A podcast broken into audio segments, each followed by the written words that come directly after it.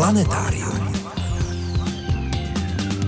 Jak se vědci naučili zkoumat chemické složení kosmu, z jakých prvků je vesmír uhněten a jak tyto chemické prvky vznikly, to nám prozradí fyzikální chemik Martin Ferus. Porážka Aztéků španělskými dobyvateli zcela zvrátila chod dějin na americkém kontinentu. V naší první letní repríze o tom pohovoří iberoamerikanistka Markéta Křížová. Chybět nebude úvodní přehled zajímavostí. Dozvíte se, jak dopadla naše červnová soutěž o knihu a projdeme se spolu červencovou noční oblohou. Posloucháte Planetárium, týdeník ze světa vědy a fantazie. Od mikrofonu vás zdraví a hezký poslech přejí Veronika Kindlová a Frederik Velinský.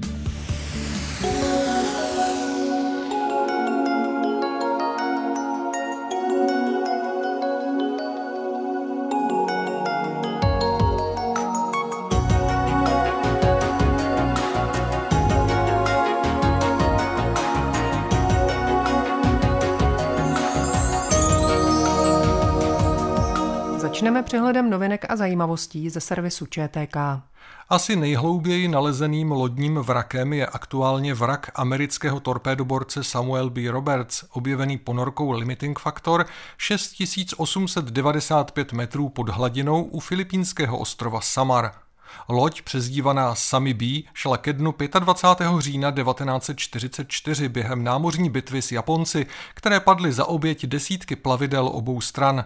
Některé vraky leží jistě i hlouběji. Filipínský příkop místy dosahuje hloubky až 10,5 kilometru. K výbuchu Vezuvu, který v roce 79 po Kristu zničil Pompeje, nedošlo koncem srpna, ale nejspíš na přelomu října a listopadu. Italští vědci k tomu došli analýzou rozptylu popílků a zohlednili i některé pompejské nálezy, podzimní ovoce, teplé oblečení obětí a jejich písemné vzkazy.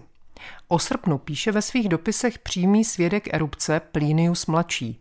Jeho dopisy však existují jen ve středověkých přepisech, které mohou obsahovat chyby.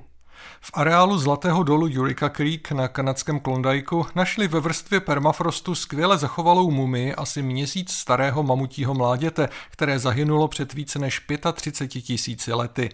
Necelý metr a půl vysoká samička má kůži pokrytou srstí, nechybí jí uši, ocas ani chobutek, včetně chápavého konce, uspůsobeného k trhání trávy.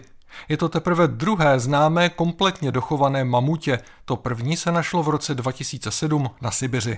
Arnhemská země na severu Austrálie je se svým stabilním suchým podnebím ideálním místem pro kosmodrom. 26. června startovala z kosmického střediska na planině Dhupuma první raketa americké NASA s družicí pro výzkum mezihvězdného rengenového záření. Další starty jsou v plánu v nejbližších dnech. Nové aparáty se mají soustředit především na výzkum blízké trojhvězdy Alpha Centauri, viditelné pouze z jižní polokoule. V pátek 24. června zazářil na obloze nad Českem a Rakouskem jasný bolit a do údolí řeky Drávy v rakouské spolkové zemi Korutany v zápětí dopadly meteority, z nichž ty největší by mohly mít kolem jednoho kilogramu. Čeští odborníci, kteří se na tyto události specializují, lokalizovali dopadovou oblast do okolí obce Ice a kopců na sever od ní. Rakouští astronomové požádali o spolupráci při hledání vzácných kamenů i veřejnost.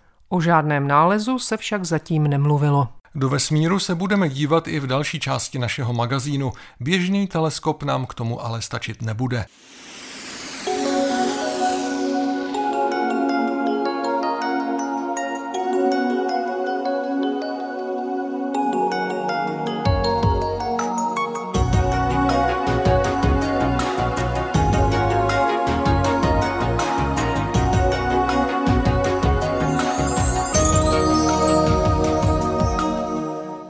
Čeho jsou uhnětené hvězdy, planety, komety nebo mlhoviny?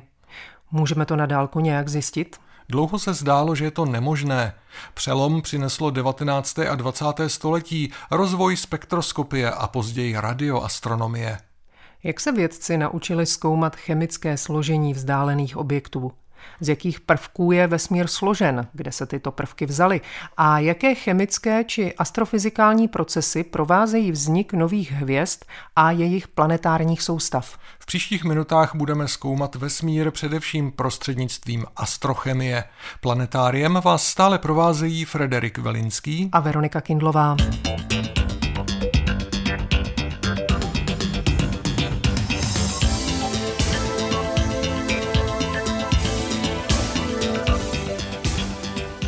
Historie astrochemie se začíná psát v druhém desetiletí 19. století, kdy byla poprvé získána data, která mohla vést k identifikaci chemického složení prvního vesmírného objektu, konkrétně našeho Slunce. Kdyby to tehdejší vědci tušili a uměli. Vypráví Martin Ferus z oddělení spektroskopie Ústavu fyzikální chemie Jaroslava Hejrovského Akademie věd České republiky v Praze. Někdy kolem roku 1814 Fraunhofer změřil velice precizně sluneční spektrum a v té duze objevil temné čáry na pozadí. Ono se nevědělo, odkaď ty takzvané potom na jeho počest pojmenované Fraunhoferovy linie, Fraunhoferovy čáry pocházejí, čím jsou způsobeny. A odpověď na otázku poskytly práce Bunzena a Kirchhoffa, kteří zkoušeli spektroskopicky studovat eh, plameny, do kterých byly přimíchány soli různých prvků. A oni zjistili, že vlnové délky emitované těmi plameny v případě přimíchání těch různých příměsí odpovídají vlnovým délkám a pozicím těch takzvaných Fraunhoferových čar. Na základě toho bylo tedy dovozeno, že tyhle ty čáry přinášejí informaci o chemickém složení, tady v tom případě tedy sluneční atmosféry, zářícího plynného obalu naší mateřské hvězdy.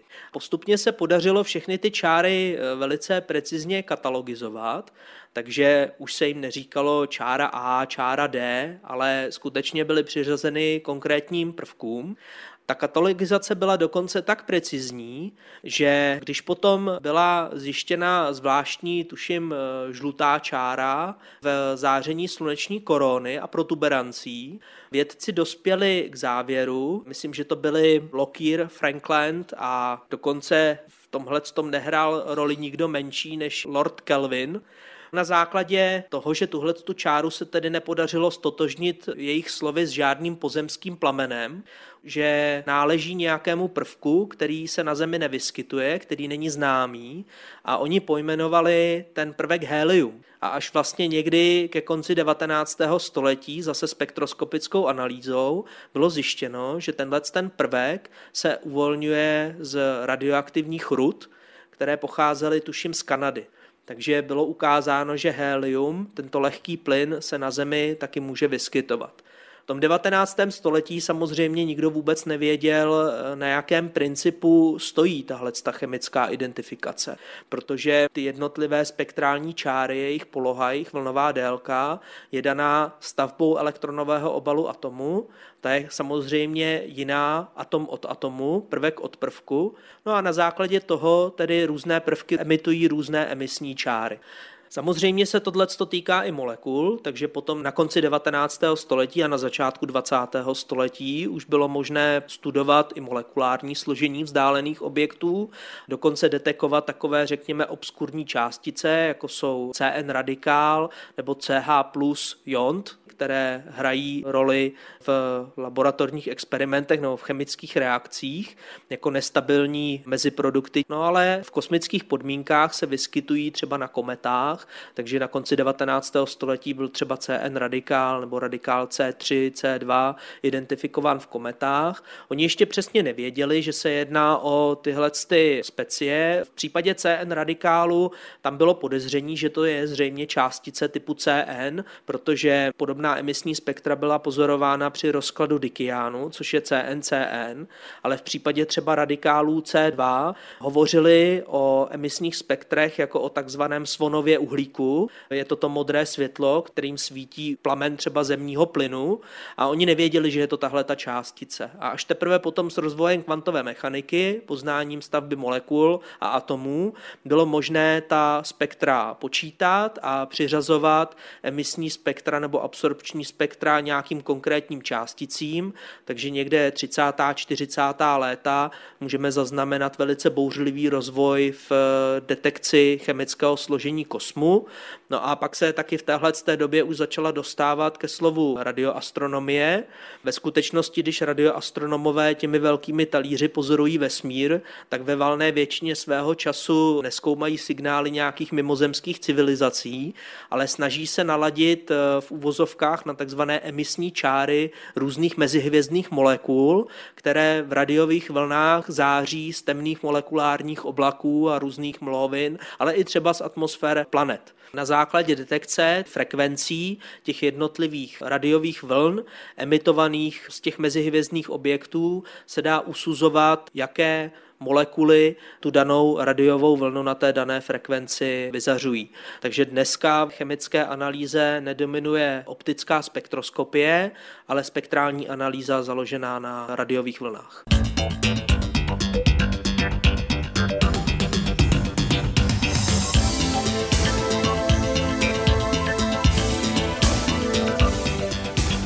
Hmoty, jejíž složení můžeme prostřednictvím spektrální analýzy zkoumat, je sice mnoho, přesto však tvoří jen asi 4,5% hmoty a energie celého kosmu. Zbytek vesmíru je pro nás neviditelný a našimi přístroji prakticky neuchopitelný. Z jakých chemických prvků se skládá vesmír, který vidíme? A kde mají tyto prvky svůj původ? O tom stále hovoří fyzikální chemik Martin Ferus. V těch 4 až 5 procentech valnou většinu tvoří vodík a helium a jen 1 až 2 procenta z této známé viditelné hmoty ve vesmíru tvoří těžší prvky, jako je třeba uhlík, dusík, kyslík, které se vyskytují v našich tělech, nebo křemík, železo, hliník, které nalezneme třeba v minerálech, v horninách, které tvoří náš kamenný svět, naši kamennou planetu. Takže ve skutečnosti naše země je taková pokladnice prvků, je to jenom smítko v nezměrném oceánu vodíku a hélia, které z valné většiny tvoří těch eh, mizivých 5% vesmíru, které známe. Vodík a helium vznikly hnedka po velkém třesku procesem takzvané materializace, kdy se tedy eh, zhmotnil, dá se říci, z kosmického záření z fotonů vodík, no a vodík potom následným procesem nukleosyntézy reagoval, jak říkají chemici, nebo se slučoval fúzně za vzniku helia a méně než setin procenta nějakých těžších prvků mezi mezi ty těžší prvky můžeme vlastně zařadit pouze nejlehčí alkalické kovy, eh, litium, berylium. Následná nukleosyntéza těch těžších prvků, právě třeba uhlíku, dusíku, kyslíku, železa, probíhá pouze vnitru hvězd. A hvězdy samozřejmě tvoří jenom malou část hmotnosti vesmíru. Zbytek ještě té známé materie, to jsou molekulární oblaky, to jsou nesvítící objekty anebo mezihvězdná a mezigalaktická hmota. Takže procesy, které vedou ke vzniku prvků, jsou de facto omezené pouze na hvězdy a e, vznik ještě těžších prvků se omezuje pouze na explozivní zánik hvězd, když hvězda dojde do stádia takzvané supernovy, kdy jednak jsou syntetizována těžší jádra, než je železo, a jednak všechny ty prvky, které se nahromadily procesem nukleosyntézy vnitru hvězd, jsou rozptýleny do mezihvězdného prostoru. Díky tomu jsou potom dostupné pro další procesy, ve kterých vznikají zase hvězdy a potom už z těch těžších prvků, z těch supernov i kamenné planety. Kdyby hvězdy nezanikaly, při této bouřlivé události, explozi supernovy, tak by všechny prvky, které vznikly procesy nukleosyntézy, zůstaly v tom chladnoucím těle té umírající nebo mrtvé hvězdy a nikdy by z nich žádná planeta ani žádný život nemohly ve vesmíru vzniknout.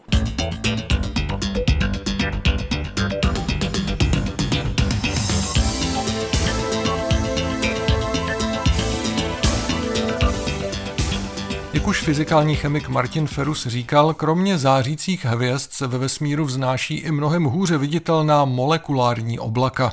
Jaké je jejich složení? Co v nich vědci na dálku detekovali? Ku podivu je to zase vodík a helium z valné většiny a je to opravdu jenom 1 až 2% těch těžších prvků, které se v molekulárních oblacích nalézají v nějakém omezeném počtu sloučenin. Jsou to různá skla, malé krystalky nebo amorfní kuličky o velice malých rozměrech, méně než mikrometr, takzvaný mezihvězdný prach. No a v takových těch hustších místech molekulárních oblaků nalézáme, řekněme, jeden atom v jednom mililitru, to je skutečně velice zředěný plyn. A v případě mezihvězdného prachu je ta situace ještě horší. Statisticky se hovoří o jednom prachovém zrníčku v krychli o hraně kolem 200 metrů. Takže je to velice zředěná materie a její chemie, její proměny se omezují jenom na určitý typ procesů a to jsou reakce mezi ionizovanými látkami. Energie pro tyto reakce se bere vlastně z kosmického záření, právě z té ionizace a potom už ty ionty jsou schopny reagovat i za těch nízkých teplot samovolně a potom taky na reakce na povrchu mezihvězdného prachu, který tvoří vlastně takovou skumavku, takovou nádobku v tom kosmickém chemismu, kam se soustředí ty velice zředěné atomy z toho kosmického prostoru a můžou tam spolu potom eh, ochotně reagovat v nějakých časových škálách, které jsou pro existenci vesmíru rozumné, to znamená během stovek milionů let. Ta molekulární oblaka existují v rovnováze mezi gravitační silou, která se je snaží jaksi zhušťovat a mezi odpudivými silami mezi částicemi, nebo respektive mezi kinetickou energií těch částic, které se tam nalézají. Ty atomy samozřejmě nestojí jen tak volně na místě, ale pohybují se prostorem a kdyby tam nebyla gravitační síla toho okolí, toho samotného molekulového oblaku, tak by uletěli prostě pryč. To je právě případ té mezihvězdné moty, která oblaka netvoří, která se prostě jenom tak bludně ty atomy pohybují kosmem. Ale v případě, že se někde ten vesmír třeba právě po explozi supernovy místně zahustí, tak může vzniknout hustší oblast, molekulární oblak. V téhle té rovnováze mezi gravitační silou a energií částic může ten oblak existovat i několik miliard let. Udává se, že v případě mateřského oblaku, ze kterého vznikla naše sluneční soustava, naše sluníčko, to bylo skoro dvě miliardy let.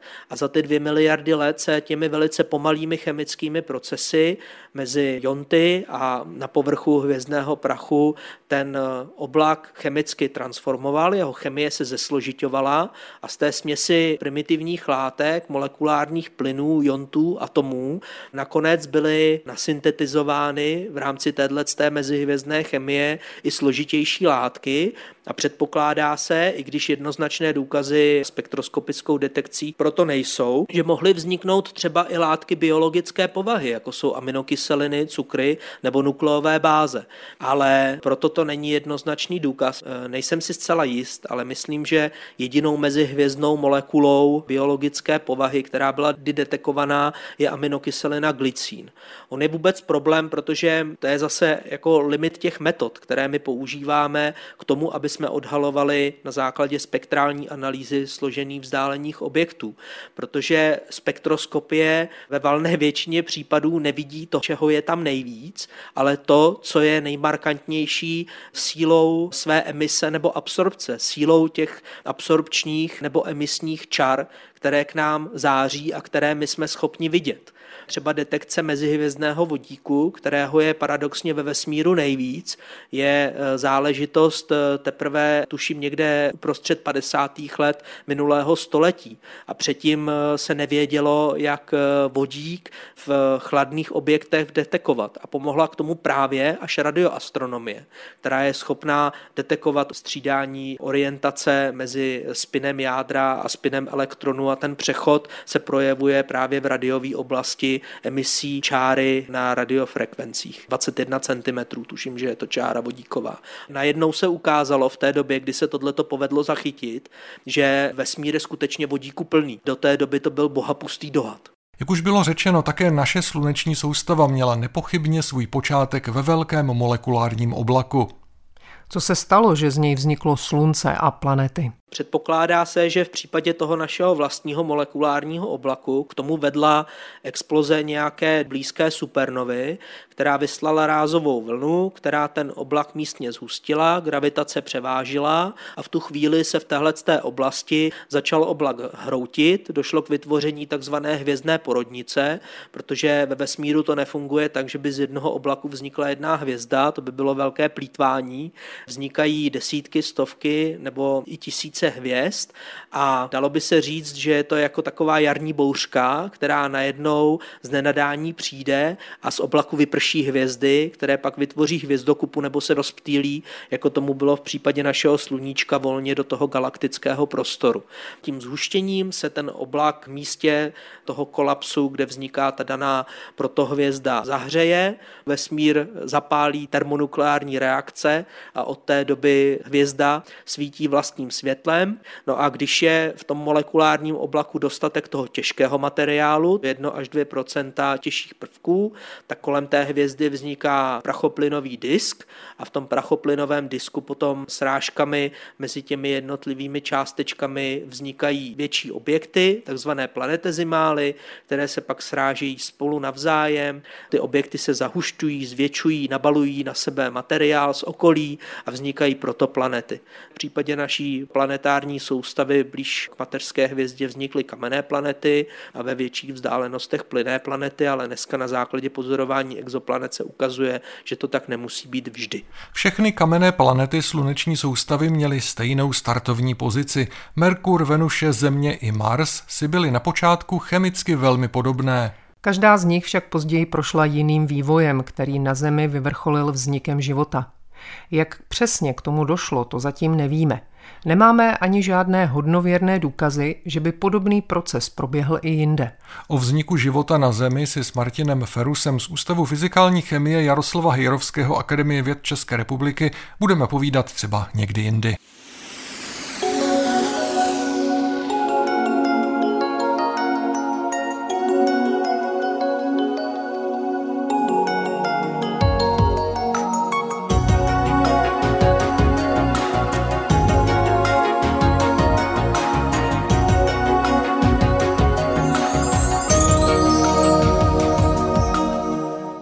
Posloucháte Planetárium, magazín ze světa vědy a fantazie. Kolega Miroslav Cimr vám teď prozradí, co zajímavého bude k vidění na červencové noční obloze.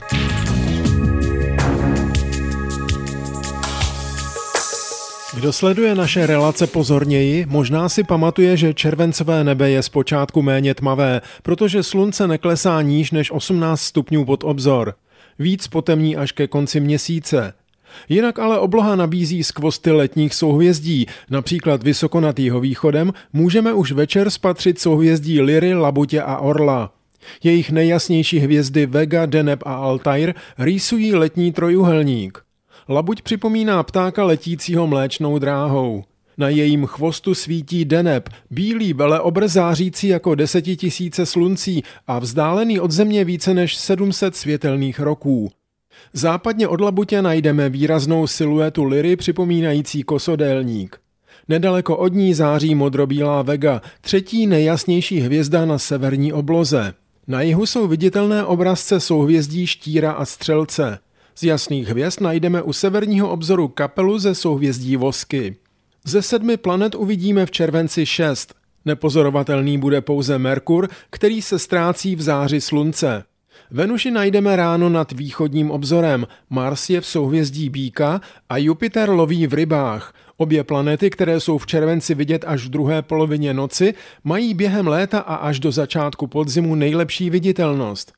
Saturn se po celý rok nachází v souhvězdí Kozoroha. V červenci jej uvidíme po většinu noci kromě večera. Uran i Neptun jsou vidět jen v dalekohledech. Obě planety v druhé polovině noci. Uran v Beranu a Neptun na rozhraní vodnáře a ryb. 4. července bude naše planeta nejdál od Slunce, 152 milionů 100 tisíc kilometrů. Zajímavost nám nabídne i měsíc. Koncem června byl nejdál a 13. července v 11 hodin dopoledne bude Zemi naopak letos nejblíž, 357 267 kilometrů. Ten týžden s rozdílem jen deseti hodin se ocitne v úplňku, či chcete-li v superúplňku. Bude tedy ještě o něco dokonalejší než ten červnový. Dívejte se nad jižní obzor. Měsíční disk se objeví večer někdy před půl desátou. Upozorňuji, že superúplněk je spíš pojem lidový než astronomický. Z úkazů může zaujmout ještě konjunkce měsíce se Saturnem 15. července. Planeta ale bude od měsíčního disku téměř pět úhlových stupňů severně. Jsme v závěru našeho přehledu, v němž jako obvykle nemohou chybět měsíční fáze. 7. července první čtvrť, 13. již zmíněný úplněk, superúplněk, 20. poslední čtvrť a 28. července nov. Ať už budete pod letní oblohou doma nebo někde na dovolené, přeji hezkou a ničím nerušenou podívanou.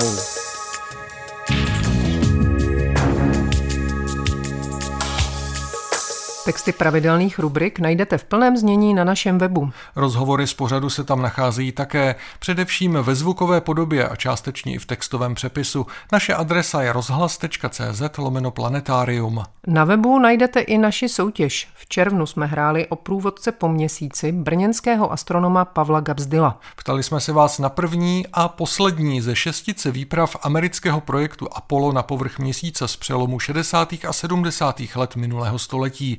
Kde přesně dosedli?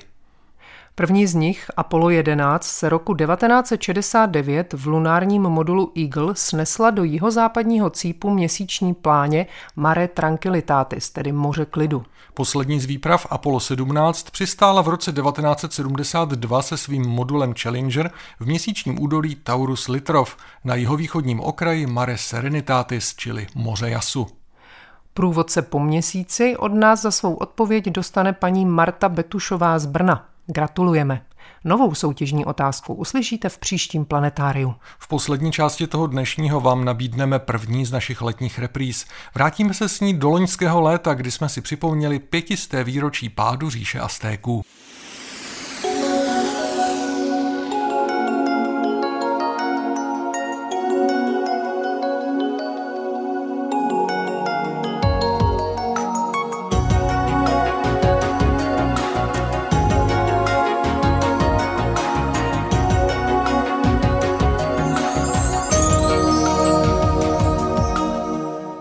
13. srpna 1521 dobili Španělé město Tenochtitlán, centrum mocné mezoamerické říše Aztéků.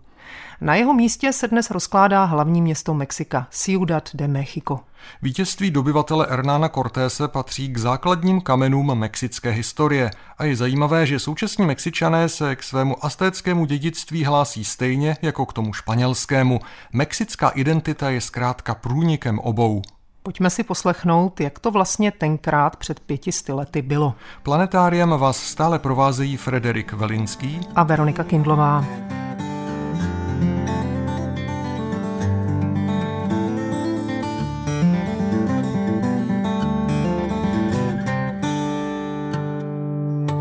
Aztécká říše byla kratičkým vrcholem 2,5 tisíce let dlouhého kulturního a politického vývoje na území dnešního Mexika, říká Markéta Křížová ze střediska iberoamerických studií Filozofické fakulty Univerzity Karlovy v Praze.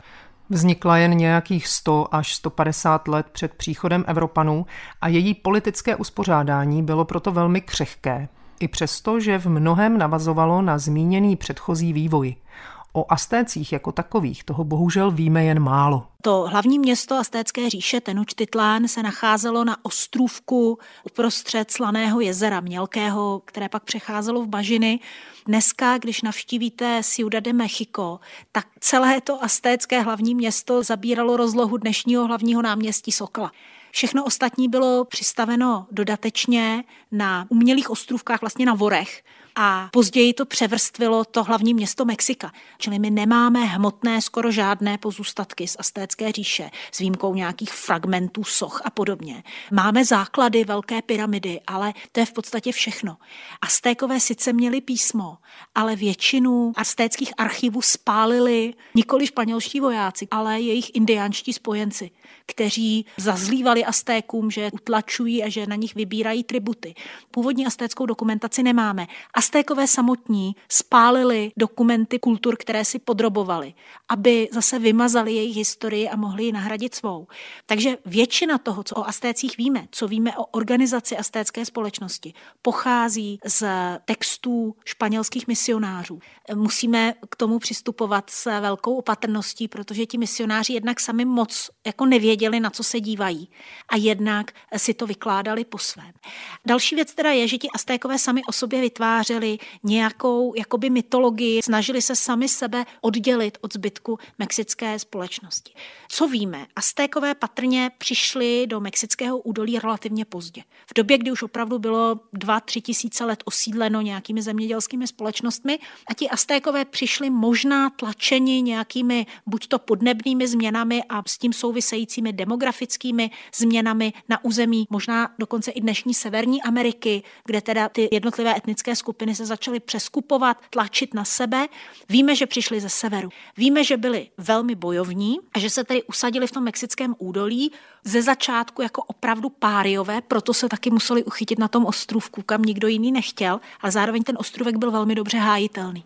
A to se stalo základem pro astéckou expanzi a oni si postupně podrobili okolí toho slaného jezera spolu s dalšími dvěma městy si vytvořil jakýsi trojspolek, který tedy ovládl zbytek toho údolí a začal potom expandovat za jeho hranice. A samozřejmě Tenochtitlán, město obývané Aztéky, bylo nejvýznamnější z těch tří měst. A posléze tedy si začali podrobovat i etnika až tak daleko, jako je hranice majské kultury v dnešním Jižním Mexiku. A tohle to všechno opravdu během 150 let. A samozřejmě tím se taky proměňovala astécká společnost ze začátku. To asi byla jakási kmenová demokracie, takové jednodušší společenství, které se ale postupně hierarchizovalo, postupně se tam vyčlenovala elitní skupina šlechticů, posilovala se moc vládce, nejvyššího mluvčího, ale zajímavý teda je, že do poslední chvíle ten astécký vládce byl volen. Sice z jedné panovnické rodiny, ale vždycky ho musel schromáždění starších vlastně reprezentantů těch jednotlivých astéckých rodin potvrdit volbou a ten nejvyšší mluvčí byl tedy tím představitelem Astéků a vládcem říše, ale stále více, jak postupovalo 15. století a začalo 16. těsně před příchodem Evropanů, ten nejvyšší mluvčí jakoby získával stále více božské atributy a tu moc upevňoval. Ze španělských zdrojů máme informace o krvavých obětech, které Aztékové přinášeli svým bohům. Někdy jsou to zprávy tak neuvěřitelné, že budí pochybnosti. Nepřeháněli jejich autoři záměrně, aby omluvili své vlastní chování dobyvatelů?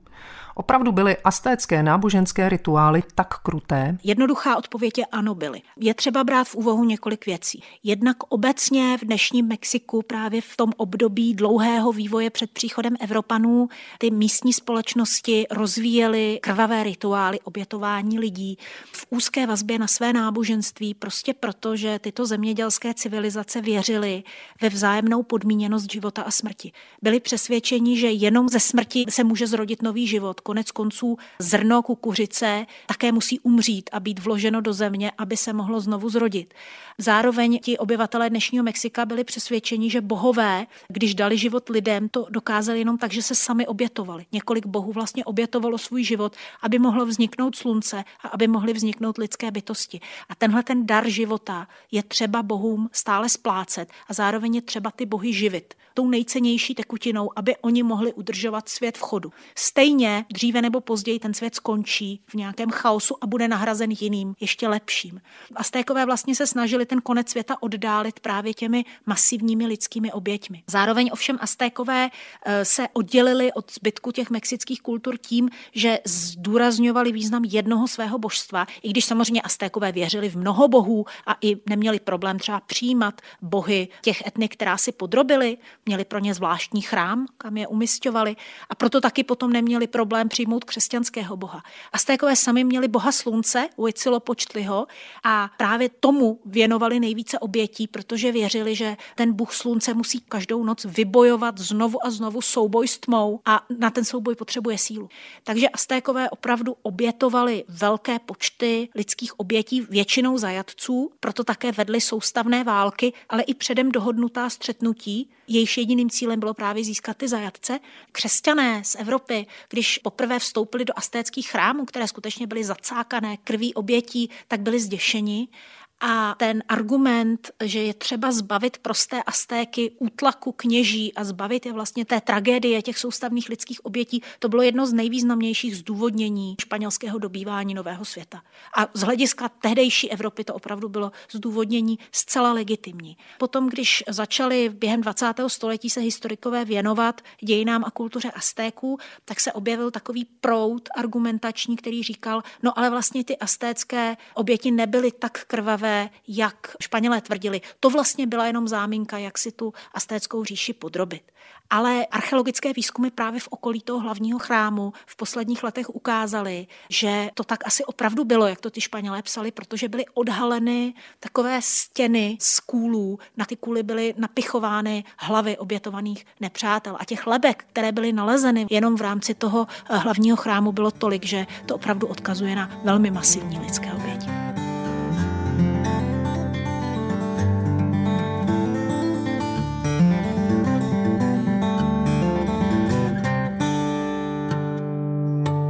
Španělé toužili po zlatě a stříbru, Aztékové však preferovali spíš barevné ptačí peří a jako platidlo užívali kakaové boby. Kýžených drahých kovů měli jen málo, říká iberoamerikanistka Markéta Křížová. Jak se vůbec Španělé o Astécké říši a městu na jezeře dozvěděli? Dobytí Astécké říše souviselo s celkovým procesem postupného pronikání španělských kolonistů na americkou pevninu. Víme, že Krištof Kolumbus přistává v roce 1492 na karibském ostrovku Guanahány, postupně proskoumává karibské ostrovy několik let, během několika výprav má vlastně Kolumbus absolutní dominanci, on je vlastně privilegován tím, že nikdo jiný nemůže provádět průzkumné výpravy v Novém světě, nicméně potom upadne v nemilost, což je důležité, protože tím je revokováno to jeho privilegované postavení a přichází řada na takzvané malé plavce, čili na řadu průzkumníků, kteří v první dekádě 16. století začnou proskoumávat karibskou oblast a postupně se vynořuje ten obrys pobřeží. A Španělé se i usazují třeba ve střední Americe. Nezapomeňme, že Vasco da Balboa přejde přes dnešní panamskou šíji poměrně brzy a odhalí i to druhé moře na druhé straně amerického kontinentu. A Španělé pak začnou reálně snahu usadit se na polostrově Yucatán a střetávají se s předky dnešních májů, majských indiánů. Ty májové byli velmi bojovní a Španělům velice úspěšně vzdorovali. A od těch májů se Španělé dovědí, že daleko na severu je mnohem bohatší území a zde je možné předpokládat úspěšné dobývání. A tím, kdo konkrétně už španělskému veliteli Hernánu Cortésovi dá přesné informace o tom nejenom, kde ta astécká říše leží, ale i jak funguje, je jedna konkrétní osoba, dívka, kterou dostal darem Cortés po vítězství v jedné šarvátce z máji v oblasti dnešního Tabaska v Jižním Mexiku. Ti poražení majští obyvatelé jednoho města těm vítězným Španělům na znamení svého podrobení věnovali 20 dívek, 20 otrokyň. A jednou z nich byla právě dívka, která byla asi unesena nebo ukradena v raném dětství v astécké oblasti. Dívka již Španělé dali jméno Marina a potom to jméno bylo zkomoleno na Malinče. Tato dívka se stala nejenom tedy milenkou Hernána Cortésa, ale co bylo důležitější, byla tlumočnicí a byla informátorkou a díky ní získal takové informace, že mohl úspěšně improvizovat a ta hrstka Španělů, vlastně několik stovek Španělů, bylo schopné nakonec tu mohutnou a z hlediska samotných indiánů neporazitelnou astéckou říši dobít. Cortés sám popsal tu výpravu v několika dopisech, které jsou poměrně dramatickým čtením, protože on je opravdu psal při té výpravě. Sice jsou adresovány španělskému králi Karlu V., ale on už je plánoval ke zveřejnění, trošku se stylizoval do Julia Cezara těmi formulacemi, ale zároveň ty dopisy jsou zajímavé opravdu tím, že bezprostředně ukazují ten dojem. A ta slova Cortésova, známá a často citovaná, když stál na úpatí horských vrcholků a schlížel dolů na to město na jezeře, na město Tenochtitlán, tak píše v tom jednom dopise, to, co svýma očima vidíme, nejsme schopni svým rozumem pochopit. Toto je opravdu nový svět.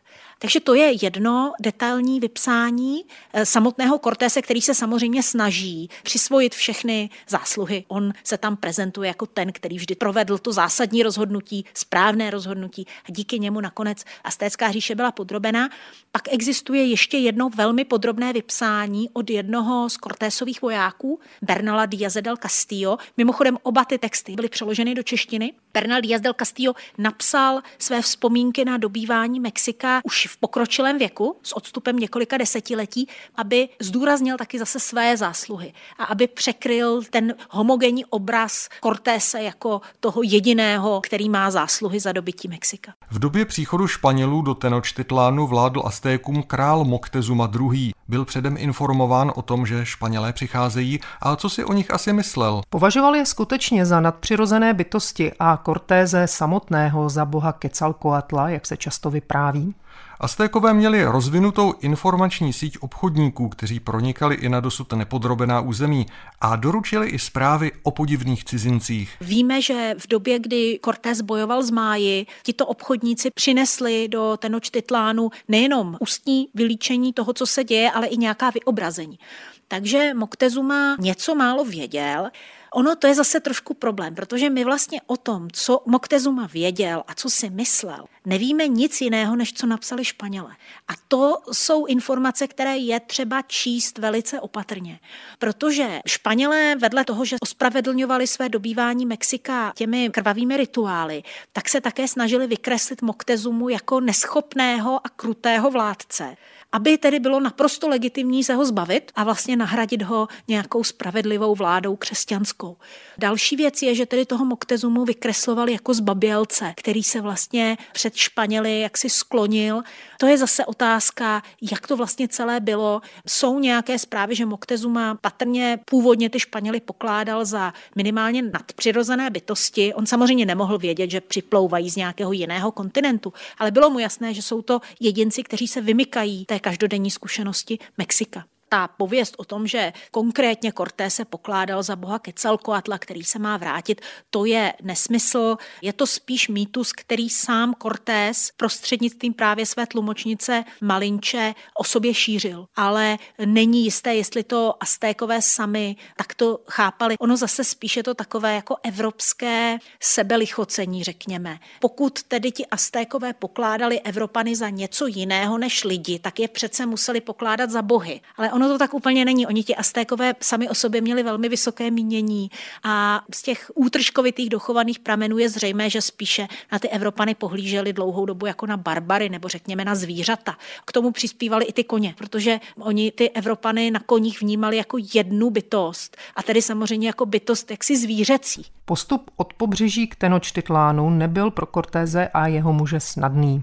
Horko, vlhko, divoká příroda, ale také místní obyvatelé, kteří nebyli vždy Španělům příznivě nakloněni.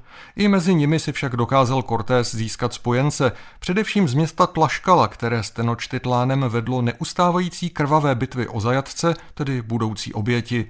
Psal se rok 1519, když Hernán Cortés poprvé z dálky spatřil nádherné město na jezeře, astécký Tenochtitlán. Co bylo dál, o tom bude Markéta Křížová ze střediska Iberoamerických studií Univerzity Karlovy vyprávět zase za týden. Pro dnešek je to z Planetária všechno. Loučí se s vámi a krásný zbytek víkendu vám přejí Frederik Velinský a Veronika Kindlová. Naslyšenou. Planetárium. Planetárium, magazín ze světa vědy a fantazie, přináší každý týden rozhovory s odborníky či popularizátory vědy, nabízí aktuality, pravidelné rubriky a také soutěž o zajímavé publikace. V podobě zvukové či psané nás najdete i na internetu rozhlas.cz lomeno planetárium. Vydejte se s námi za poznáním.